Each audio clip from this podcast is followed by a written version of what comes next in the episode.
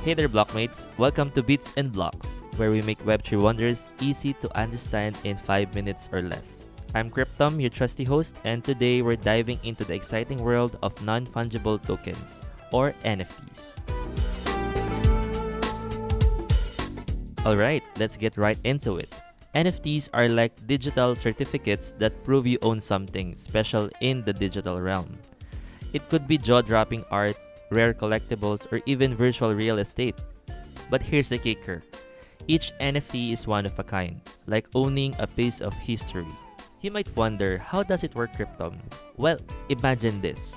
You buy an NFT, let's say it's a unique digital artwork of a fire breathing dragon. Now, on the blockchain, it's recorded that you are the only one owner of that epic dragon masterpiece. Artists and creators love NFTs too. It's their way of directly connecting with you, their biggest fans.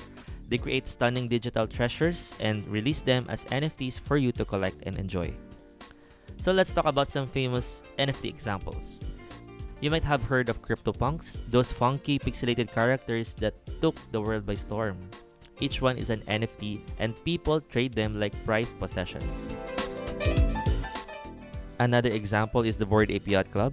If you're familiar with those Bored Ape looking pictures that's costing, you know, at least a $100,000 per each NFT.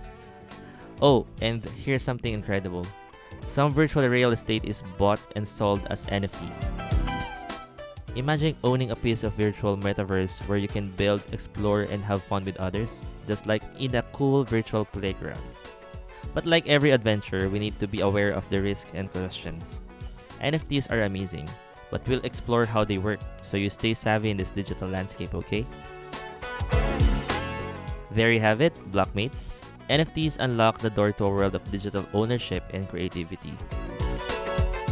Stay tuned for more exciting episodes of Bits and Blocks. Thanks for joining me, Cryptom, as we journey into the marvelous world of Web3.